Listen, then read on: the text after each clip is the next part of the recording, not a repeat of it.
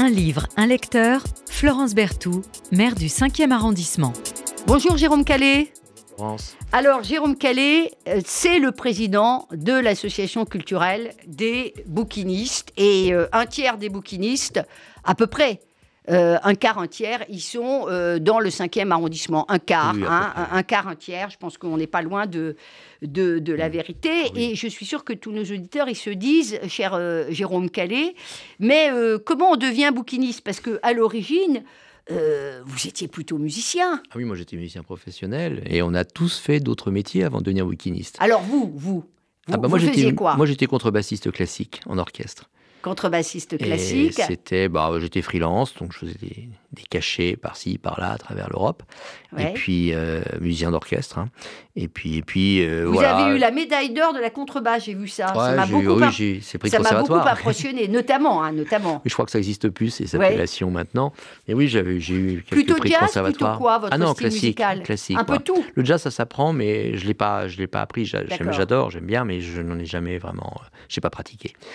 C'est, Donc du classique. Vous Classique. avez des, des- vous avez des musiciens, des, des, des- pas des musiciens, pardonnez-moi, mais euh, vous avez des compositeurs préférés, un peu de prédilection, cher euh, Jérôme Calais? Oh bah moi, je suis assez ouvert en matière de musique. Ça peut, ça peut aller dans toutes les directions, euh, du grégorien jusqu'au, jusqu'au, jusqu'à oui, mais la techno. le, le grégorien euh, utilise pas beaucoup la musique. euh. Ah non, pour la contrebasse. Non, Oui. non, la, la- la- la littérature pour la contrebasse, c'est assez, c'est assez confidentiel. En fait, le problème de la littérature pour la contrebasse, euh, les on n'a quasiment pas de euh, compositeurs célèbres qui ont écrit pour nous.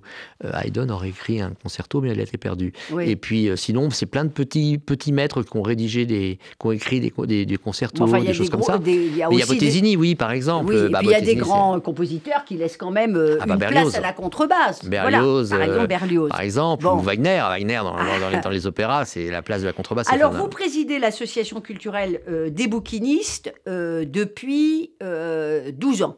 Absolument.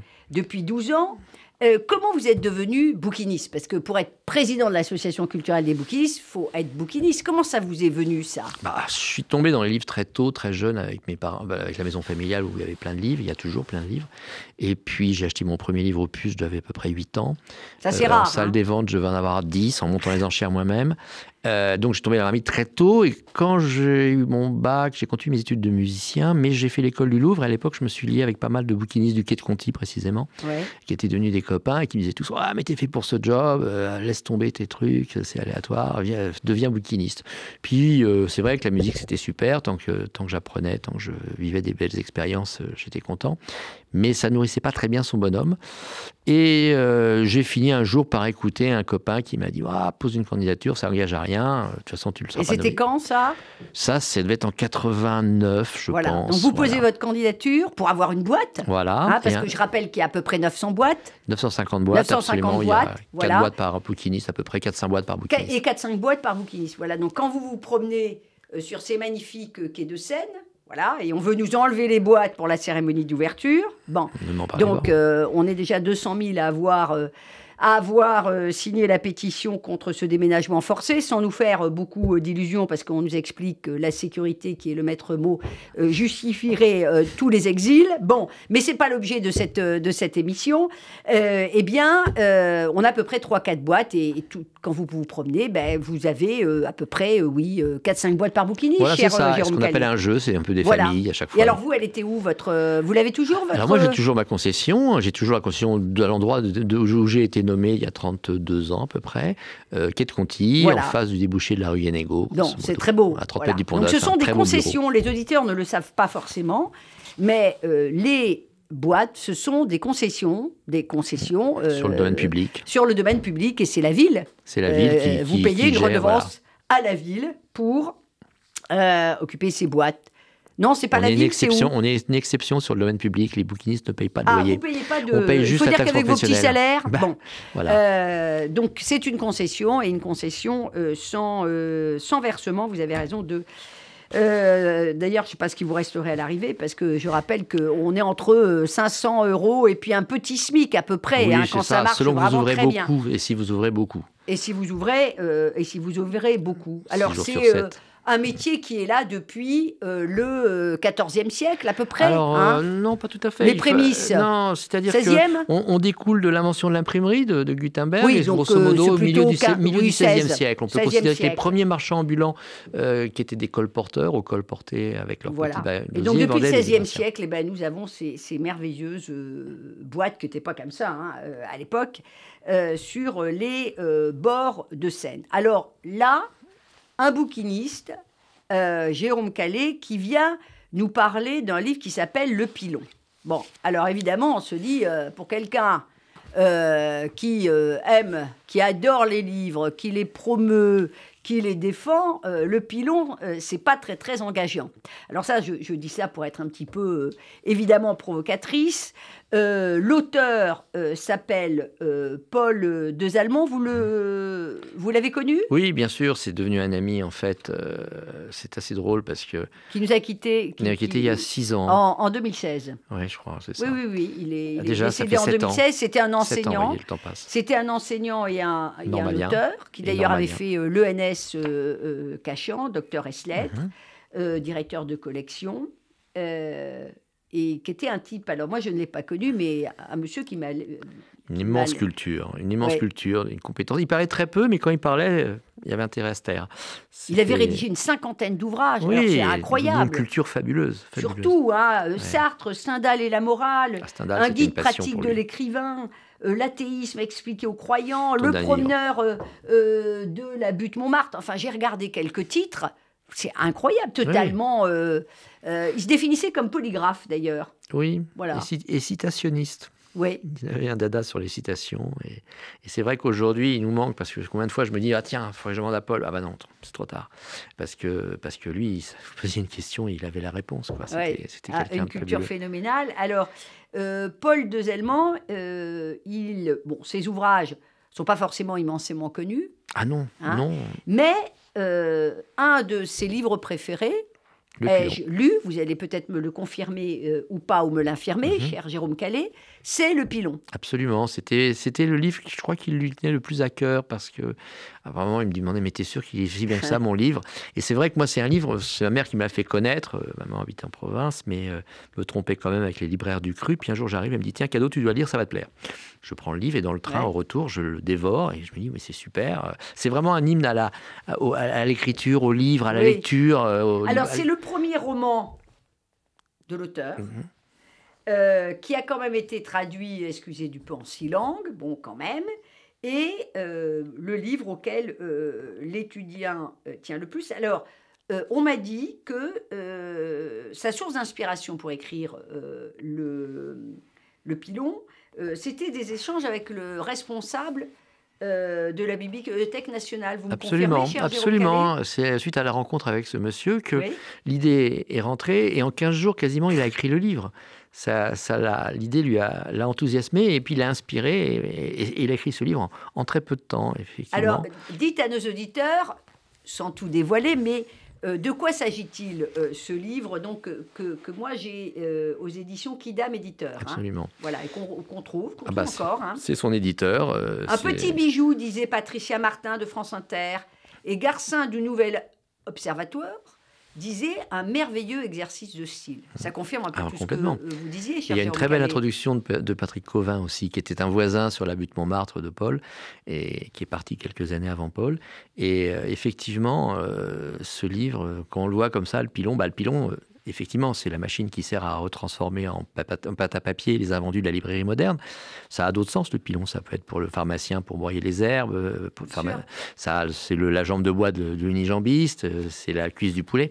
Mais euh, là, en l'occurrence, c'est vraiment le sens, c'est le sens de la, la machine à, re- à transformer les livres invendus en, en pâte à papier pour en imprimer d'autres. Mais là, c'est l'histoire d'un livre. C'est l'histoire d'un livre, voilà. C'est- les mémoires euh, d'un livre. C'est la mémoire d'un livre. Et le livre, euh, il nous parle comme si c'était un être. euh, Ah, comme nous.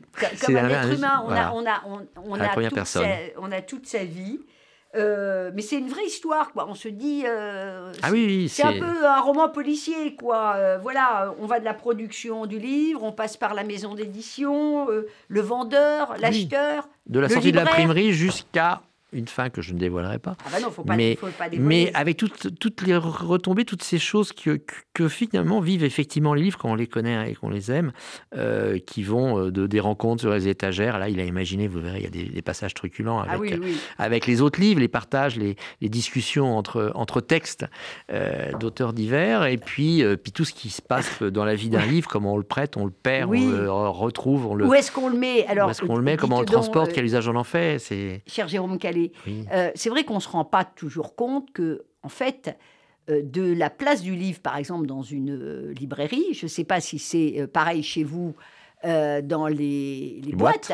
euh, eh ben, euh, on n'a pas, euh, on va pas attirer le même, le même lecteur. Voilà, j'allais dire le même client, pardonnez-moi, le même lecteur. Alors, on peut être en vitrine, ça c'est quand même pas mal en Bah oui. vitrine, en rayon, à plat sur la table, et, et- et tout ça, ben, euh, ça va générer des comportements euh, différents euh, chez le lecteur, Et des attirés acheteurs différemment, différents. Et des acheteurs différents. et des acheteurs différents. Absolument, mais ça, c'est- la magie du livre aussi.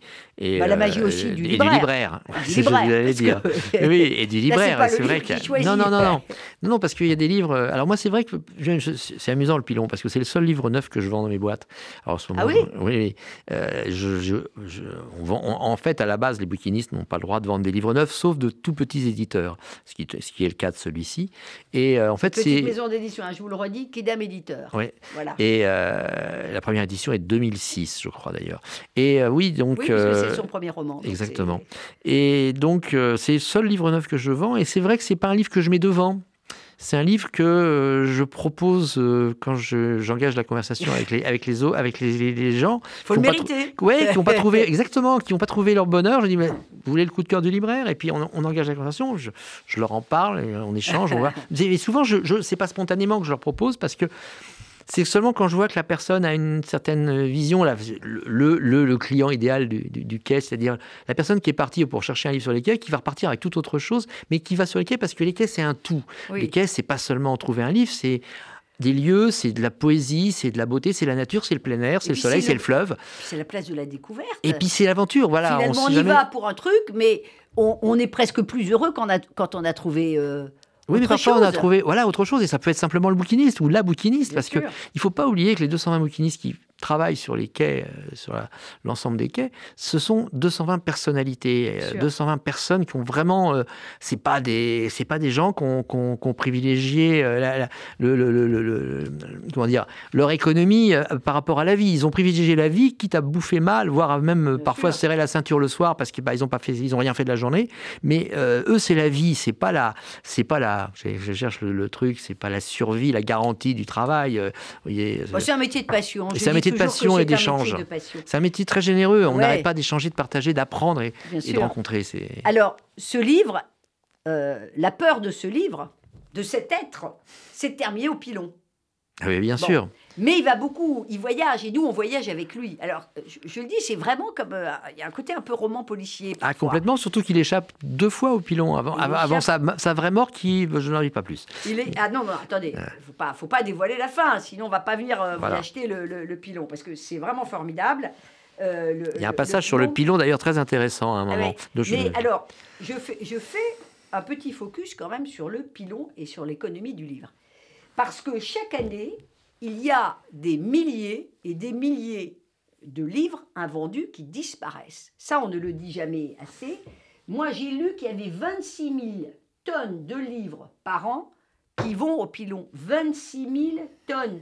C'est-à-dire, écoutez bien, cher auditeur, la moitié des livres invendus. Ça, c'est les chiffres officiels. Ouais. La moitié des livres invendus, 26 000 tonnes, tonnes, pas Mmh. 26 000 livres évidemment, tonnes de livres vont chaque année au pilon. Je Mais crois le truc Mmh. positif, c'est que, a priori, 100% des livres pilonnés sont recyclés. Voilà, ça c'est le point positif. Mais il faut savoir à peu près qu'un livre sur cinq imprimé chaque année part au pilon. Voilà. C'est ça qui est énorme. Mais euh, c'est une gestion. J'avais rencontré un ingénieur de chez Hachette qui euh, faisait la gestion justement des stocks et qui m'expliquait que passé deux, deux mois après la, après la sortie en librairie d'un livre, il faisait les comptes et en fonction, il gardait 2, 4, 5, Voilà. 6% du stock et tout le reste partait au pilon. voilà. Ils en gardaient pour un an ou un an et demi a Et priori. il y a des- quelques exceptions. C'est un peu, toute chose étant égale par ailleurs, comme la production cinématographique, vous avez quelques rares très belles exceptions, c'est-à-dire un, un, film qui vraiment au moment de sa sortie fait un flop, et puis qu'on va redécouvrir euh, quelques années euh, après, et puis il va euh, repartir, retrouver son public et, connaître parfois une vraie, vraie, vraie, vraie, vraie, un vrai, un vrai succès. Mais c'est plein d'espoir ce livre. Ah bien sûr. Puis en plus, en plus, moi je, je l'adore ce livre parce que c'est un livre qu'on lit et qu'on relit. C'est-à-dire que vous le lisez. Moi je me souviens l'avoir dévoré dans le train, puis je l'ai laissé reposer un jour ou deux. Puis je l'ai repris. Et là, j'ai vu plein de... J'ai refait une lecture. Et cette nouvelle lecture, il m'avait tellement plu. J'ai découvert des tas de choses que j'avais zappées la première fois. Et la troisième, ça a été pareil. Et la quatrième, ça a été pareil. Régulièrement, je le reprends avec toujours autant de bonheur. Et ça, c'est vraiment pour moi quelque chose de très important. Il y a les livres qu'on lit une fois, puis on se dit, bon, à la limite, je vais le mettre sur mes boîtes et puis je demande surtout, il ne faudra pas qu'on me demande mon avis, sinon ah. je ne vais pas le vendre. Mais, le livre pour euh, tous les inconditionnels des réseaux qui n'arrivent pas à lire le livre, moi je me permets de, de vous laisser méditer. Euh, enfin, si vous, si vous écoutez cette émission, c'est que vous êtes déjà, déjà convaincu, mais on devrait toujours citer cette merveilleuse phrase de Geneviève de Gaulle-Antoniose, euh, la présidente euh, et fondatrice d'ATD Carmonde, que cite Paul Deux Allemands dans son livre Le Pilon. À Ravensbrück, nous avions découvert qu'un livre était plus précieux que le pain. Et j'ai trouvé cette citation que j'avais déjà entendue, mais absolument extraordinaire. Vous nous lisez un passage, euh, cher Jérôme Calais, président de l'association culturelle des, des, bouquinistes, et qui est venu nous parler, j'ai l'impression, quand même un peu de son livre préféré ou un de ses livres de chevet. Allez-y, cher Jérôme. Je vais commencer par. J'ai choisi une page presque au hasard. Et je vais commencer par la citation parce que Paul a mis une citation en tête de chacun de ses chapitres. Et celle-ci, celle-ci, elle, est de Freud, 1933. il écrit Quel progrès nous faisons? Au Moyen-Âge, il m'aurait brûlé. À présent, il se contente de brûler mes livres. Voilà. Et euh, je continue avec le texte de Paul cette fois-ci. On a toujours brûlé des livres. Et, généralement, on n'a pas tardé ensuite à brûler des êtres humains. J'ai échappé de peu à cette mort ignominieuse lors d'un séjour heureusement bref en Iran. À mon retour, j'avais le sentiment d'être sorti d'un asile de fous. Ma survie n'a tenu qu'à un coup de fil. Geneviève Arenton était une habituée des puces où elle ne manquait jamais la visite à Verrier pour les raisons que j'ai dites. Elle m'a acheté avec une dizaine de confrères en vue d'un séjour à l'étranger qui risquait de se prolonger. Expert à la Banque Centrale de Développement, elle parcourait le monde. Un peu moins vite quand même, parce qu'il faut que nos auditeurs ils entendent. Oui, hein. excusez-moi, je, je m'emballe. Elle m'a acheté, donc, oui. elle parcourait le monde pour monter des projets destinés à rendre moins misérable le bas peuple, les en bas de en bas, comme on dit en Côte d'Ivoire, pour les opposer aux en haut de en haut opération qui avait souvent pour seul résultat d'enrichir la bourgeoise locale selon la formule qui veut que l'aide au tiers-monde consiste à prendre de l'argent aux pauvres des pays riches pour le donner aux riches des pays pauvres. Geneviève ne se déplace jamais sans un solide contingent de livres, ce qui ne laisse pas de lui poser des problèmes dans les aéroports au moment de la pesée des bagages. C'est une grande lectrice. Elle lit par goût, fait partie des générations qui n'avaient pas honte de croire à la culture, peut-être aussi que sans cet échappatoire, elle n'aurait pas résisté à la tentation de replier son ombrelle. Je me suis ainsi retrouvé à Téhéran. Elle travaillait sur des problèmes de santé, son activité l'avait conduite à rencontrer souvent un chirurgien qui parlait le français et le lisait couramment. Elle m'avait prêté à ce médecin, si bien que je passais dans la catégorie des livres prêtés. Psychologiquement, cet homme était construit comme beaucoup de ceux que l'on appelle, avec une pointe de racisme, les évolués du tiers-monde.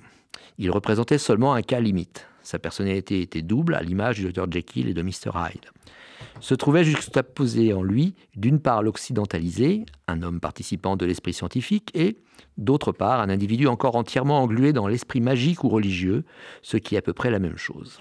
Payam était un bon chirurgien, et il va de soi que dans ses études, une partie en France, et dans sa pratique, il oubliait complètement Mahomet et ses sourates.